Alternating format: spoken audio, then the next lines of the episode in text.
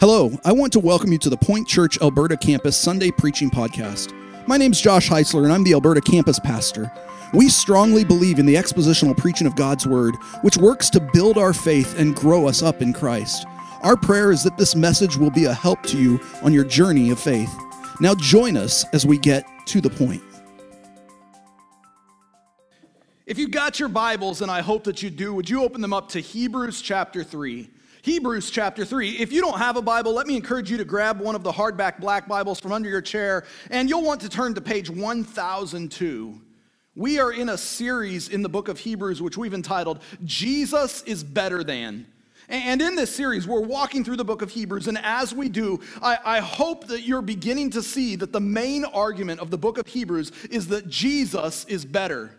The book of Hebrews is focused on the complete supremacy of Jesus Christ and on working to ensure that we, as his disciples, understand why that's so important. So, as we began in chapter one, we saw that Jesus was better, a, better messenger than all the other messengers that God had used. And because he's a better messenger, he brings us a better message.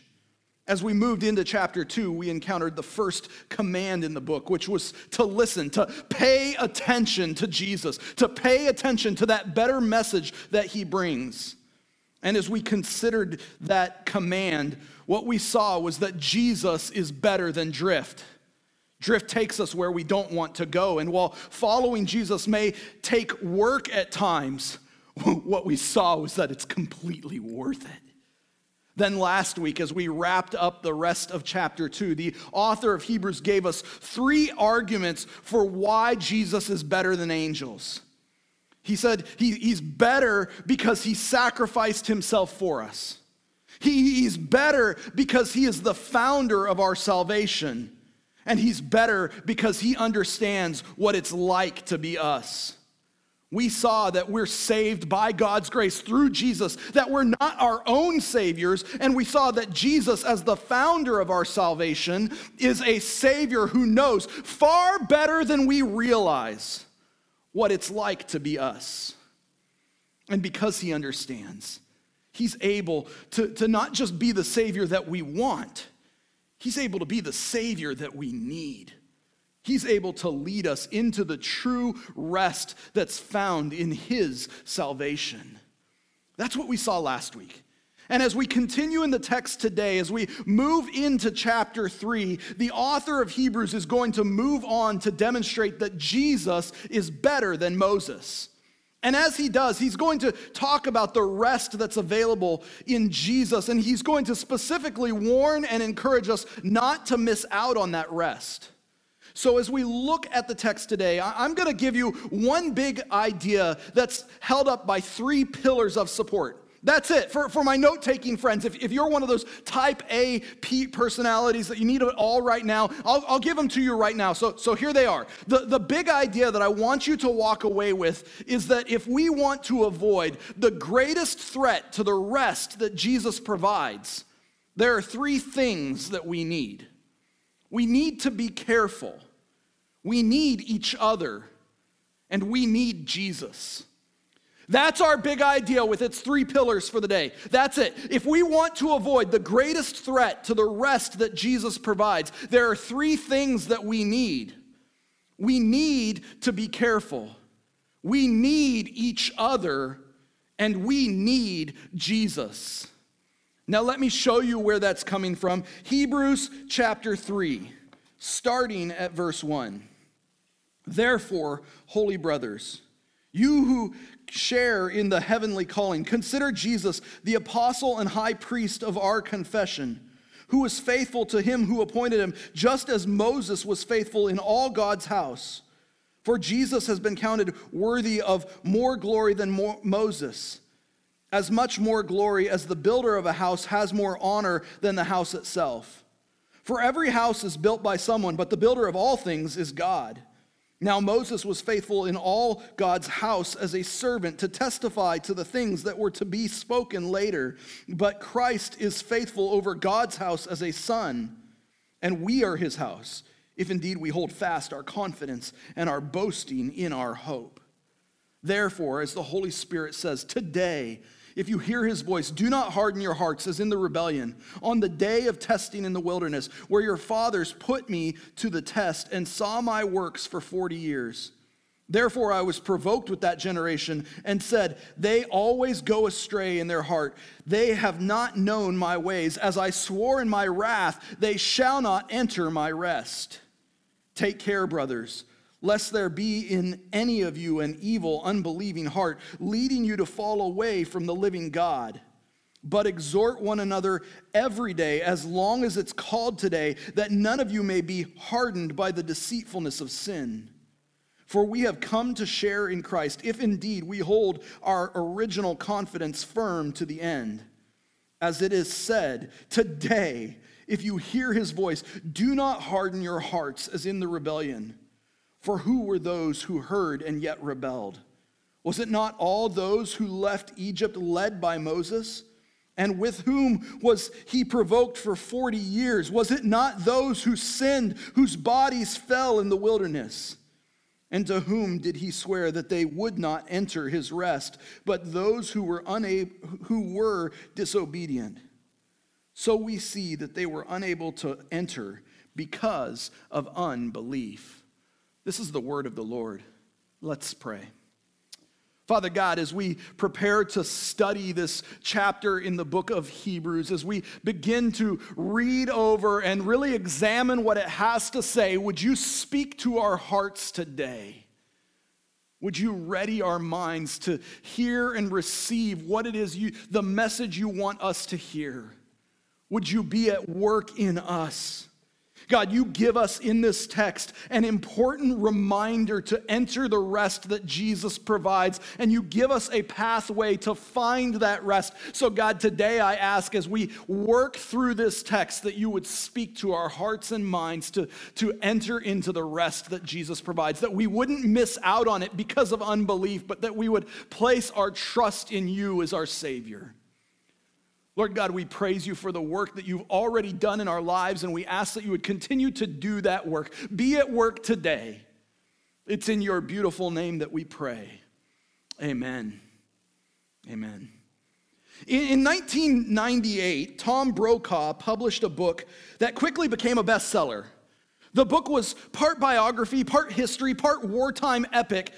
The book was entitled The Greatest Generation.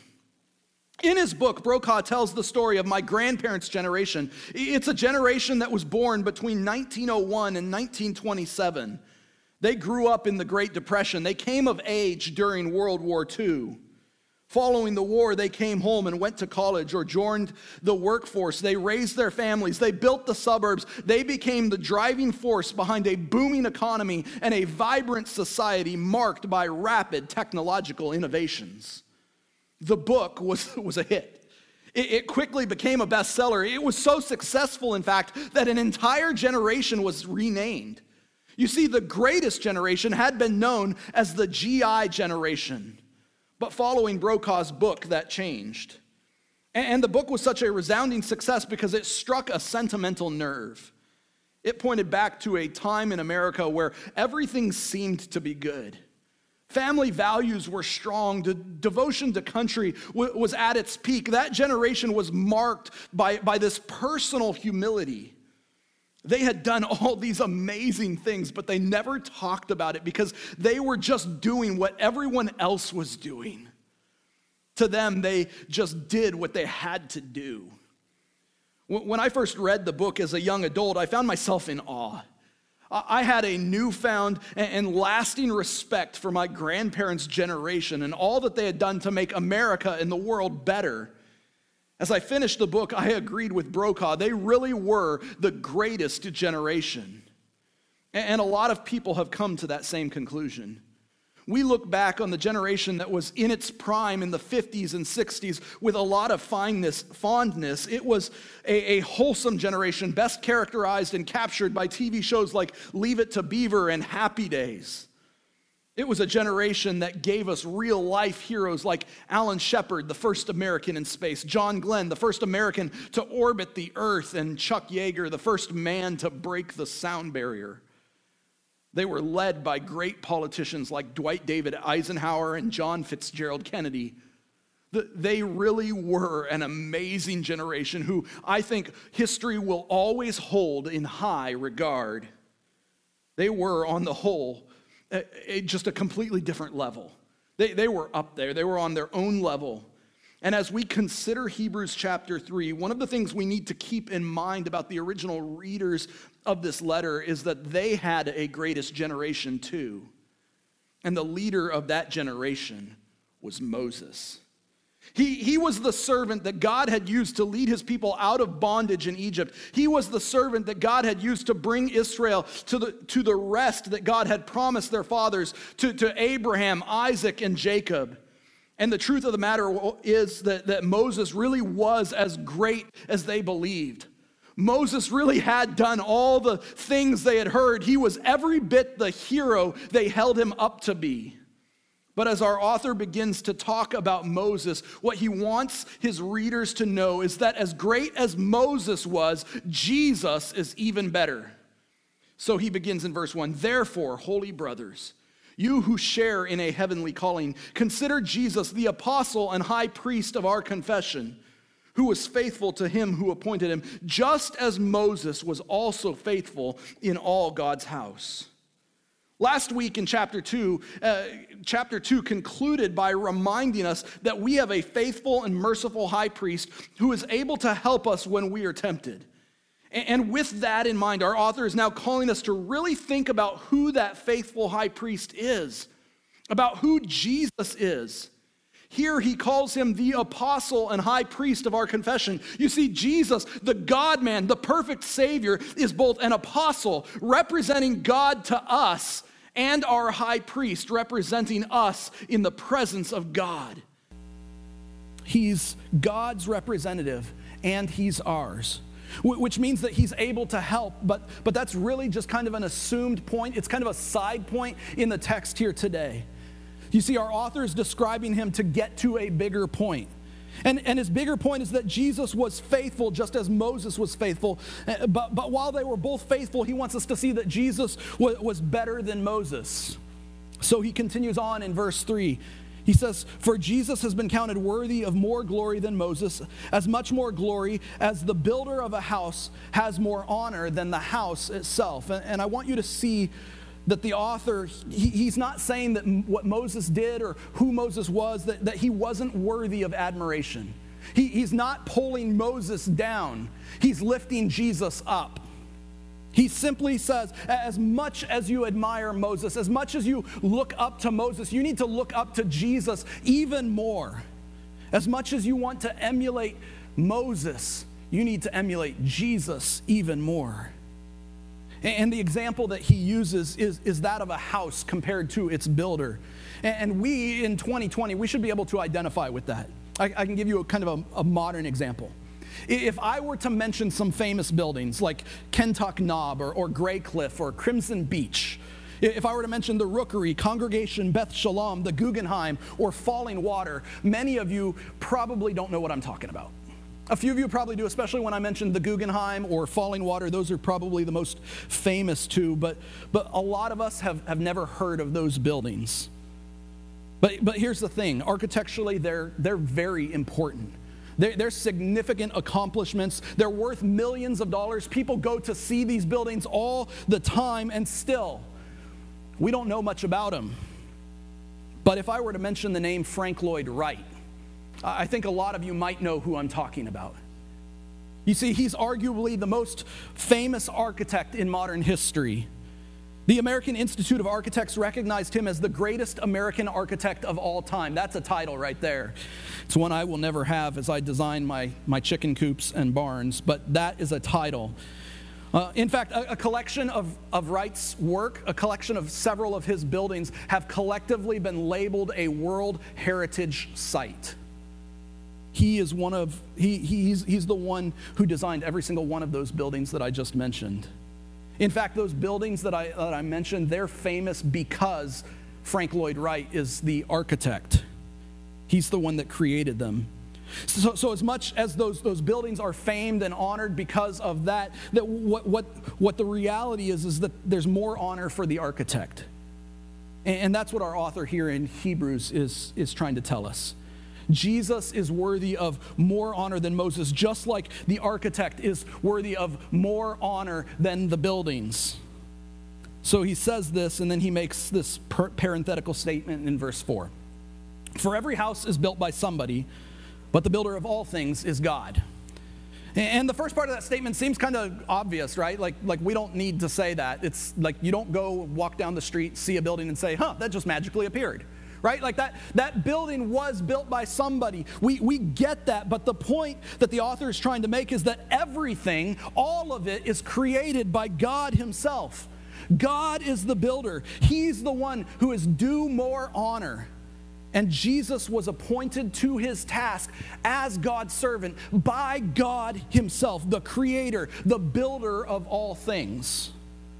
So Jesus was worthy of more honor than Moses. And again, we need to recognize that we're, we're not in any way redu- reducing Moses' importance as the leader, as the prophet, as the servant of God. We're simply building an argument that Jesus is greater. So verses 5 and 6 continue. Now, Moses was faithful in all God's house as a servant to testify to the things that were spoken later. But Christ is faithful over God's house as a son. And, and I need to stop right here and, and, and kind of point out, make, make a confession, if you will.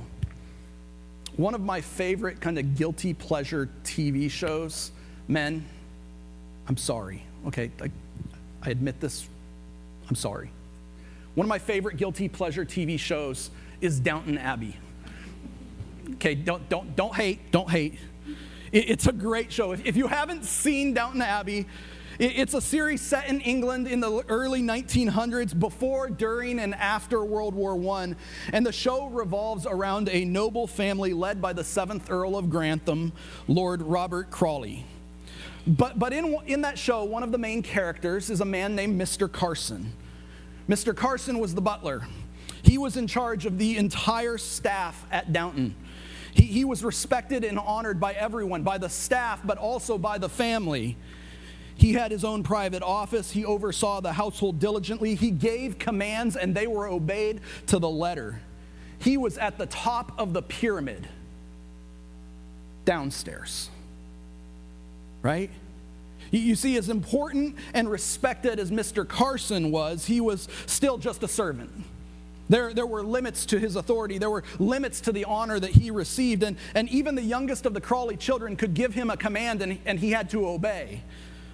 So, over the course of the series, through many twists and turns, if, if you don't want spoilers, plug your ears for a second. One of the daughters of Lord Grantham ends up taking over the entire estate. His eldest daughter, Mary, comes to be in charge of everything. She, she, was over the household and the lands that surrounded it. Her, her authority was unquestioned. She was faithful to ensure that the lands and the household thrived. And, and in these two fictional characters in Downton Abbey, we, we see acted out what our author is describing here in Hebrews. You see, Mr. Carson was a faithful servant in the Crawley household, but as a servant, he, there was only so much honor that he was due. But, but Mary Crawley was over the entire household. She was in charge of everything. She was serving in the role of a son because Lord Grantham didn't have any sons, and in that role, she was due a greater amount of honor. And it's the same thing between Moses and Jesus. Jesus is the Son, he's, he's on a holy higher plane. He gets a holy higher level of authority and honor. But the kicker, the, the, the, big point that we need to see in these verses that are really just building up to the point, the big idea of our text today, what the author has been building to thus far, is what we need to see in the last half of verse 6. And we are his house, if indeed we hold fast our confidence and our boasting in our hope. If you write in your Bibles, you, you might underline or highlight that statement you see, the point here is that the house of God is not a building. This is not the house of God. This is the house of God. We are the house of God. God resides in us. The people of God are his house. And Moses was a servant in the house of God because he was part of that house. We are collectively the house of God, built by Jesus' saving work at Calvary. And I don't want you to miss, I don't want you to misread the, the conditional statement at the end of that verse, though. Okay, it says, If indeed we hold fast our confidence and our boasting in our hope. See, that statement there is not implying that you can lose your status as part of God's house that, that, that you can lose your salvation. It's not saying that, that we need to keep ourselves saved. No, what this is saying is that if you want to know that if you're really saved, you want to know, am I a Christian? The evidence of that is endurance. True Christians are the ones who endure. True Christians are the one who cling to hope. That, that doesn't mean you won't sin, but, but it does mean that when you do sin, you continue to strive toward Christ likeness. It, it means that you're going to repent of your sin and then get up and walk towards Christ. You continue to hold fast, to cling to, to hope in Jesus' finished work at the cross, because that's what saves you. And we are his house if indeed we hold fast our confidence and our boasting in our hope. Jesus is, is better than Moses because Jesus is the builder of God's house. He's the builder of our faith. And because he's the builder of our faith, our hope, our, our, he's, our, uh, our, he's able to offer us a rest. Okay, so, so because he builds it, he's able to bring us into rest. He's able to give us rest from the bondage of sin. He's able to give us rest from slavery of trying to earn our salvation, which is so wearying. So, what our author is going to do now is he's going to point back to the greatest generation. He's going to po- point back to Moses and the, the people that he led. And he's going to use them as an example to encourage and exhort us to follow Jesus and to seize the rest that Jesus offers. Take a look with me, starting at verse 7. He, he continues and says, Therefore, as the Holy Spirit says, Today, if you hear his voice, do not harden your heart as in the rebellion, on the day of testing in the wilderness, where your fathers put me to the test and saw my work for 40 years. Therefore, I was provoked with that generation and said, They always go astray in their hearts. They have not known my ways. As I swore in my wrath, they shall not enter my rest. And what we're seeing here is our author citing Psalm 95, verses 7 through 11. He, points out the fact that regardless of who the human author of that psalm was, it was inspired by the Holy Spirit. That's why he says, as the Holy Spirit says. But, but what's so interesting as we consider this psalm and, and what he's quoting here is, is, is that Psalm 95, it, it's, it's a psalm that calls us to worship. It's not like this dark psalm that's dragging us down, that's condemning us. It's, it's a psalm that's supposed to lead us to worship God. It, it begins, Oh, come, let us sing to the Lord. Let us make a joyful noise to the rock of our salvation. Let us come into his presence with thanksgiving. Let us make a joyful noise to him with songs of praise. It's a song that's meant to lead us to worship God. It's not dark or threatening at all. It's a welcoming psalm. It's a, it's a psalm that begins by leading God's people to worship Him. It's a, it's a psalm that calls us to praise and glorify God with joyful hearts. But as it comes to a close, it concludes by calling God's people to remember their ancestors who had rebelled during the Exodus. It concludes by basically saying, hey, don't be like them. Let's worship God, but just don't be like them. You see, Moses had led the greatest generation out of Egypt. He had led them out of slavery. They, they walked across the Red Sea on dry ground. As the Egyptian army pursued them, the Lord closed in the waves, drowned the army, set them free. As they journeyed into the wilderness, He fed them with manna and quail.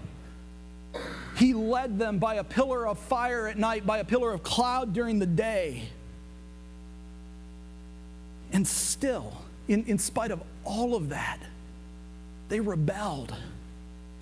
When they came up to the promised land, the, the land of rest, the, the land with the rest that God had provided, promised that He was going to give to their fathers, to Abraham, to Isaac, and Jacob, when they could see that rest for themselves, they sent 12 spies over into the land.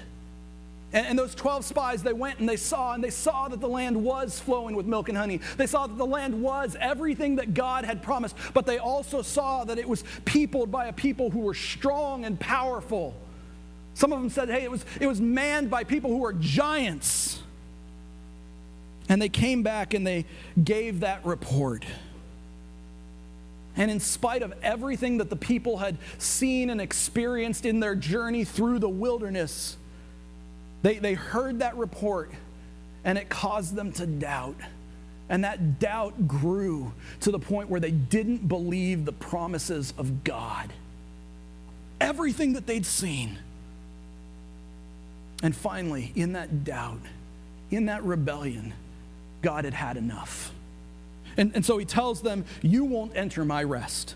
You'll die in the wilderness. The next generation, they're the generation that's going to go into the promised land, but it won't be you. These people who had heard the voice of God, who had seen him perform miracle after miracle after miracle, they rebelled and they lost the promise. You see, this, this group of people, they had all of the evidence, but none of the faith all the evidence, none of the faith. And, and what our author is telling us is that we don't want to follow that example. Unbelief had, had caused an entire generation of Israel to lose out on the rest that God had promised. And what Hebrews is, is trying to convey to us is that that is just as much a threat for us today. You see, the greatest threat to the rest that Jesus offers us is unbelief. It's unbelief. So our author quotes Psalm 95, and, and then we come to the core of this chapter. He, he gives us this, this example from their own history, and, and then he gives us two commands one positive, one negative. So take a look, verse 12. Take care, brothers, lest there be in any of you an evil, unbelieving heart, leading you to fall away from the living God. But exhort one another every day, as long as it's called today, that none of you may be hardened by the deceitfulness of sin. These verses here, these, these two verses, they are the core of chapter 3. This is the center of our text. We've come to our big idea. You see, the greatest threat to the rest that Jesus offers us is unbelief. And right here, what we're seeing is what we need to avoid that, that threat. If we want to avoid the greatest threat to the rest that Jesus provides, there are three things that we need. And the first thing we need is to be careful. We need to be careful. He tells us, Take care, brothers, lest there be in any of you an, an evil, unbelieving heart, leading you to fall away from the living God. The, the Greek word translated take care here in the ESV, which is what we're putting here up on the screens for y'all, that Greek word is blepo. It, it means to see, to, to be aware, to be alert. The, the warning here is be on guard. The idea is that we are all prone to, to what could happen here. We're prone to be skeptical. We're prone to drift toward unbelief. So, what our author is telling us here is be careful. He's telling us don't have an unbelieving heart. That's evil. It will lead you away from the living God. And the warning here is so severe, it's, it's so emphatic that I, I want to differentiate just a second, just a little bit, the difference between unbelief and doubt. Because there is a difference, and, and we really need to understand that. Because the truth is, we've all had doubts, am I right? I, don't know where y'all are at. You, you, you can decide for yourself. I will tell you, I've had doubts. Okay, I, have read the scriptures and I've, I've had some doubts at points in my life. Recently, I, we've all had doubts. I think that's part of a growing faith. But doubt, unlike a unbelieving heart, it can often lead us closer to Jesus, not away.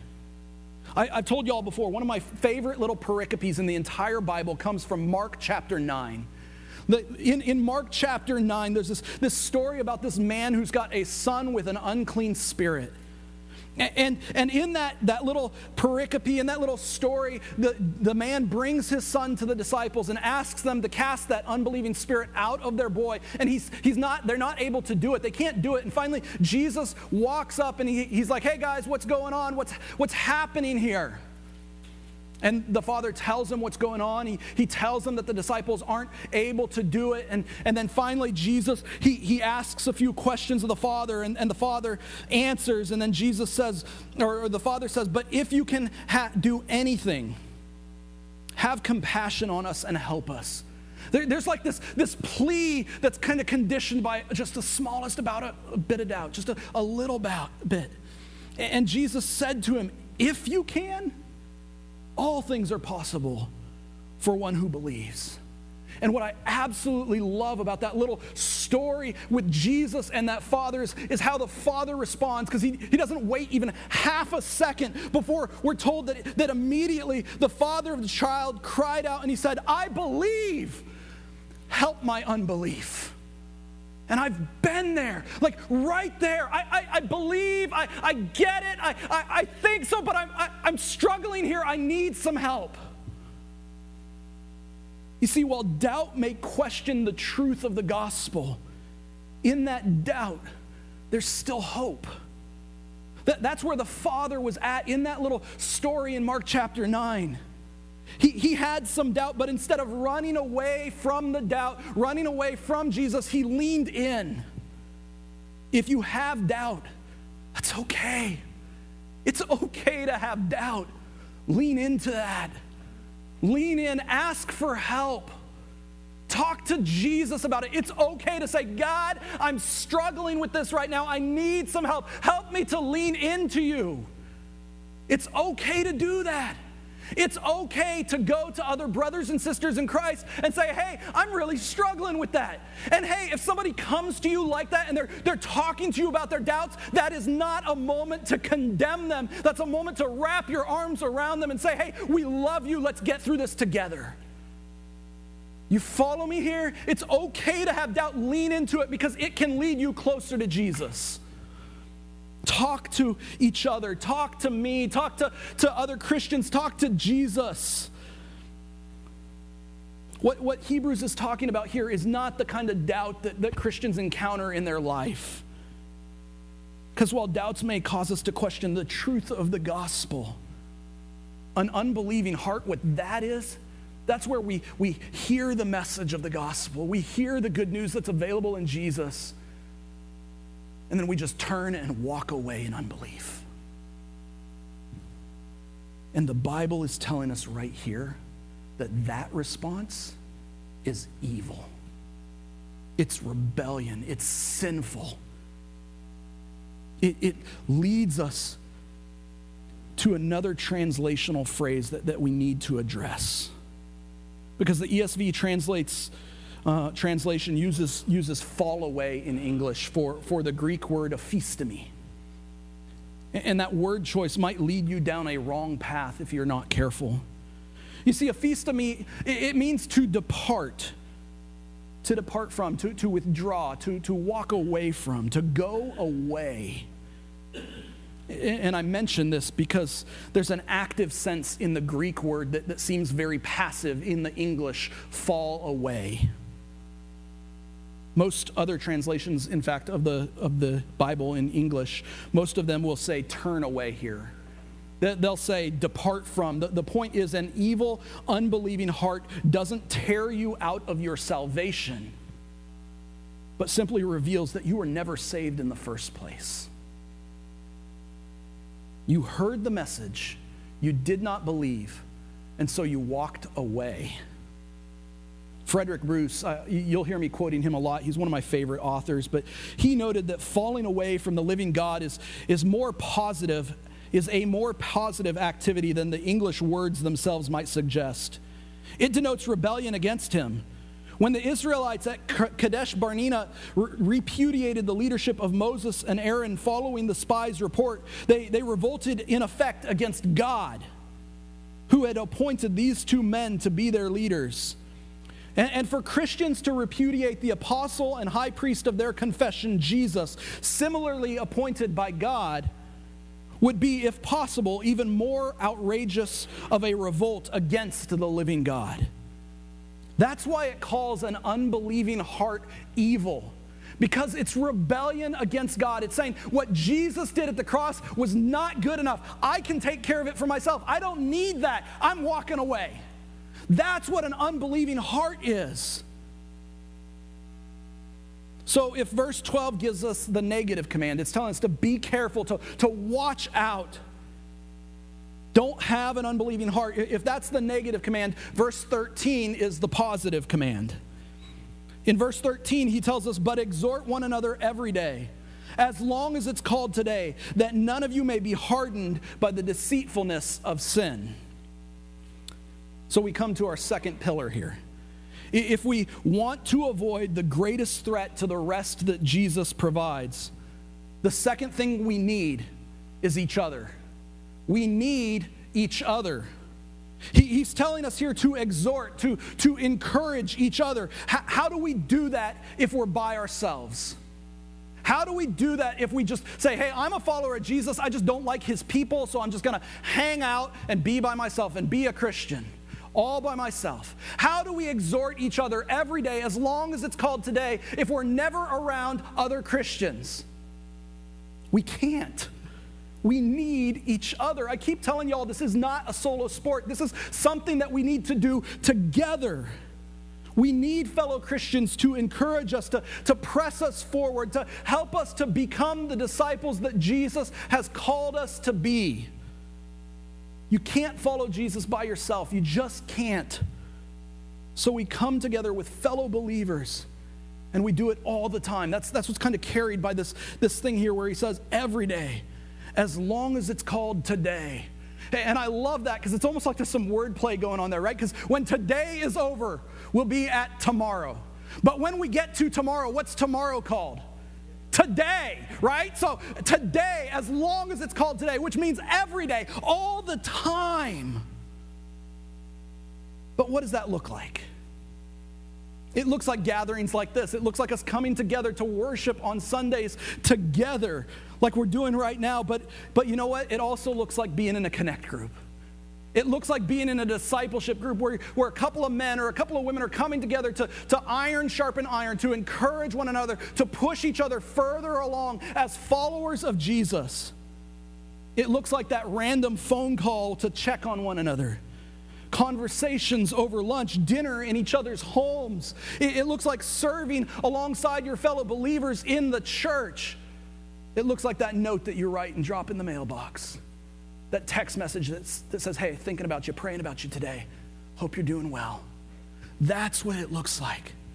The idea is, is that this command is lived out. When, it, when it's lived out, it, it looks like us living life together, where, where we see each other more than just once a week, where we interact with each other more than just once a week, where we let this thing called being a disciple permeate into every aspect of our lives. And as we do that, we encourage each other onward to be more like Jesus, to follow Christ better. We need each other. And in verses 14 and 15, we see the final thing that we need if we want to avoid the greatest threat to the rest that Jesus provides. Take a look with me, verse 14. For we have come to share in Christ, if indeed we hold our original confidence firm to the end. As it is said, today, if you hear his voice, do not harden your heart as in the rebellion. If we want to avoid the greatest threat to the rest that Jesus provides, the third thing that we need is Jesus. We need Jesus. The idea of, of coming to share in Christ means that we have become partners with Christ, which means we need Him. We're partners with His mission. We're partners in following Him as He leads us, which means we need to listen to Jesus. And again, you're seeing this stress here in the text being placed on the importance of endurance. Why? Why, why again are we seeing this, this emphasis on endurance? Maybe it's because God knows that, that, that sometimes we're going to ask the question Am I really saved? Am I really a Christian? Maybe God knows that, He understands, and so He's trying to give us some little bit of encouragement here. You see, in, moments like those, he, he knows that, that we want an answer. And, and what I've observed in my experience, this is just my experience, is that most often when people ask that question, Am I really saved? Am, am I really a Christian? They've had a moment of genuine salvation. Not, not always, but most of the time. They've repented of their sin they, have come to follow Jesus. And, and what I've found is that most of the time, again, not always, but most of the time, they're, they're asking this question because they're seeing some, some sort of sin in their life and that's upsetting them. It grieves their heart to know that they've sinned against God. They're troubled by the existence of sin in their life. And that should encourage us. Like, have you ever thought about that? Like, when, when you sin, when you rebel against God and, and you feel grief over that, that should encourage you. You know why it should encourage you? Because that means that the Holy Spirit is at work in you. You won't be convicted of sin apart from God working in your life. Sin won't matter to you if God's not working in your life. So if you're struggling with conviction over some sin in your life, that is a sign that you are, in fact, a Christian, that God is working on you. Lean into that. Repent of your sin. Ask Him to forgive you. Then stand up and follow Jesus. That's what this should help us to see. We praise God that He's convicted us over our sin. We praise God that He sent His Son to pay the price for that sin. We accept the free gift of grace. And then we get up and we start following Jesus again.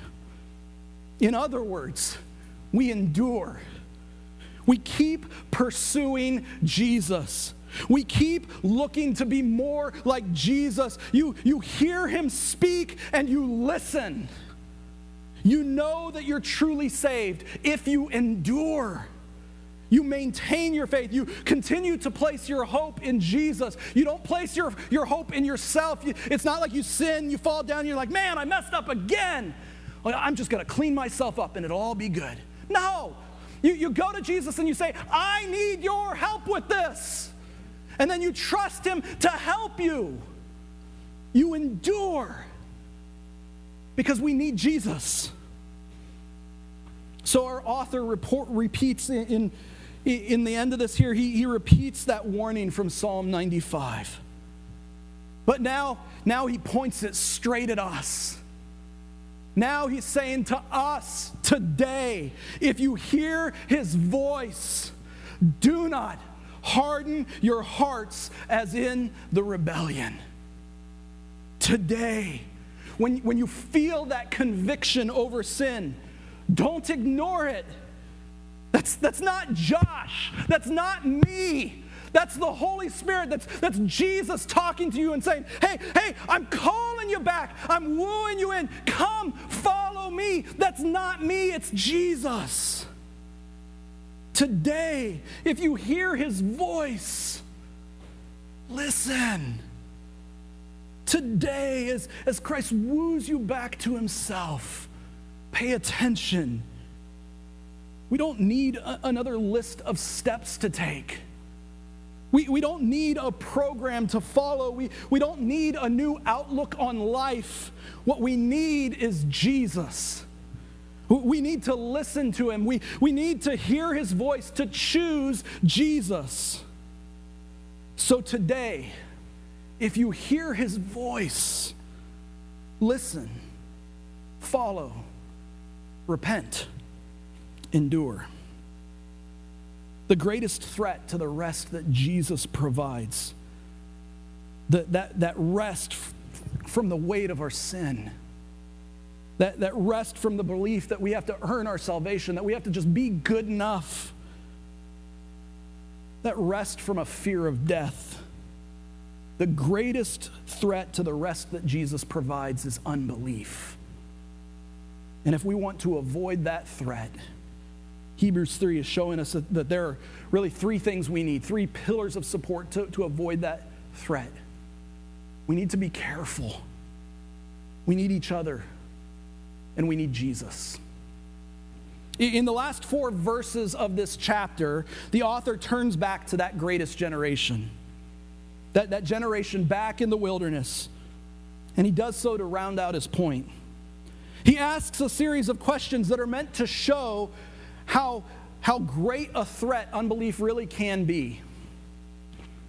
So he asks us in, in verse 16 For who were those who heard and yet rebelled? Was it not all those who left Egypt led by Moses? And with whom was he provoked for 40 years? Was it not those who sinned, whose bodies fell in the wilderness? And to whom did he swear that they would not enter his rest? But to those who were disobedient. So we see that they were unable to enter because of unbelief. That greatest generation saw the miracles. Have you thought about that? Like they, they saw it with their, their own eyes, they, they experienced it for themselves. It's not like they opened up their Bibles to Exodus and they, they, they didn't read about it in Exodus. They lived it. They saw the sea part in front of them and they walked across on dry land. They watched the sea swallow up the army that was pursuing them. They ate the manna and the quail that God provided. They drank the water that God provided when there was no water. They saw the pillar of fire. They saw the pillar of cloud. They experienced all of it for themselves. They lived it out. They didn't hear about it from grandma and grandpa, they lived it. Yet their unbelief prevented them from believing the promises of God that He would take them into the promised land. They were too afraid to actually follow God's promises. It prevented them from entering the rest that God had provided. And even Moses, Moses himself, as, as great as Moses was, Moses didn't get to enter either. Because Moses rebelled too.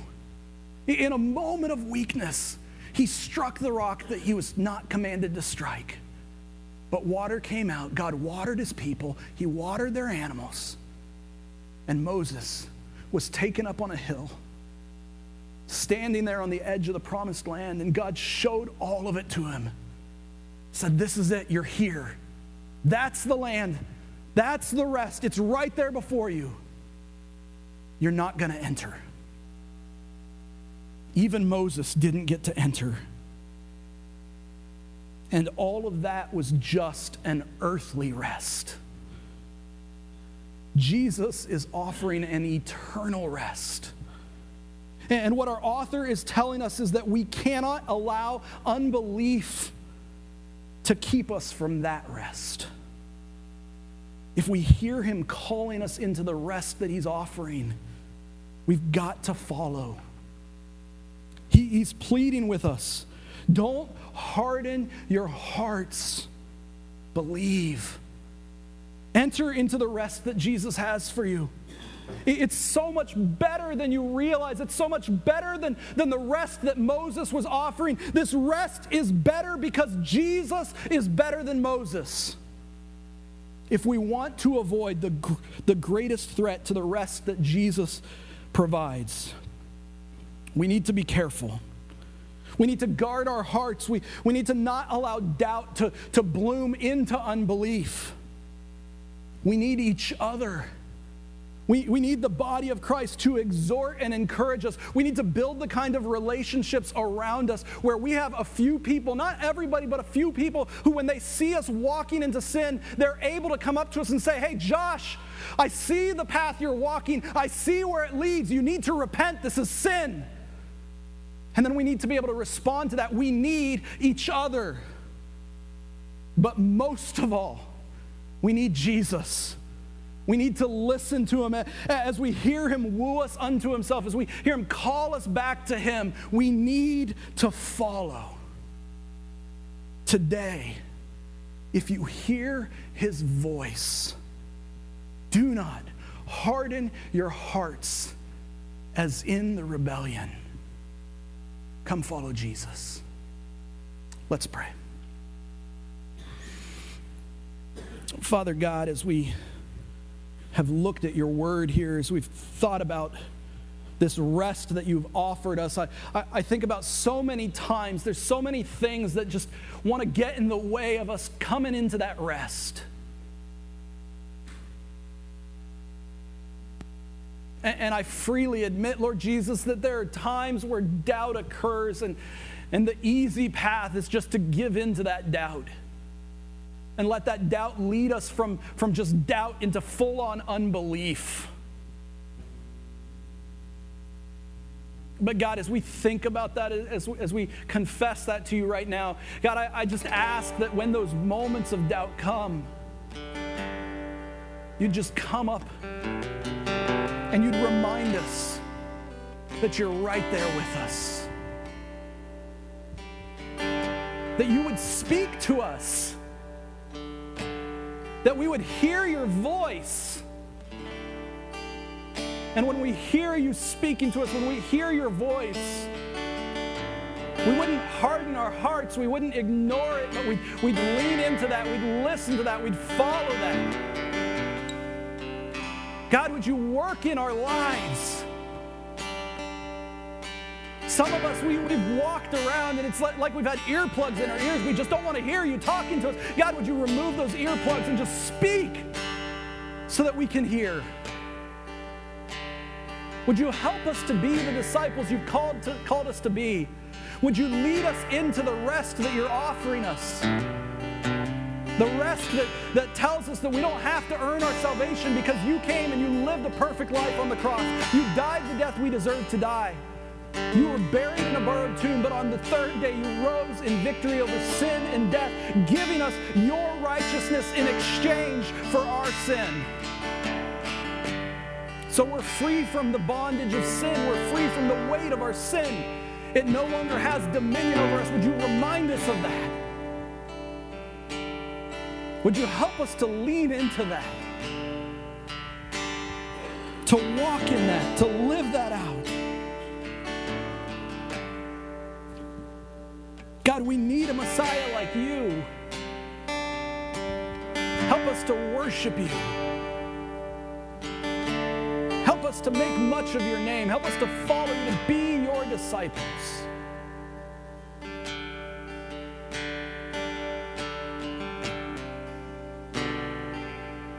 God, I ask if, if there's somebody in here today that isn't your disciple, that you would work on them right now. Stir their heart.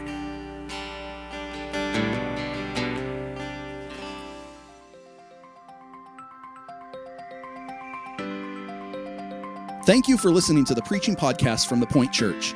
If you would like more information about our church, or if you have any questions, you can find us online at tothepoint.church.